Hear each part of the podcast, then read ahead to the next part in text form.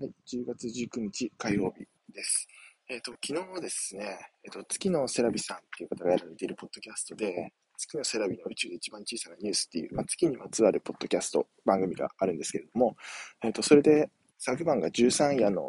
お月ですよという話をされていたので、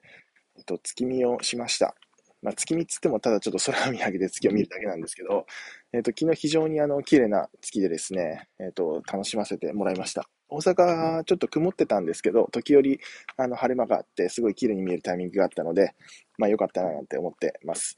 はい、話変わって、最近、あの、 Notion が日本語化に対応しましたね。僕がよく使ってるメモアプリなんですけど、もともと英語のみでちょっととっつきにくい印象あったんですけど、今は日本語に対応しているので、ちょっと興味ある方、これから始める方は、まあ、今があの導入しやすいと思うので、試してみてください。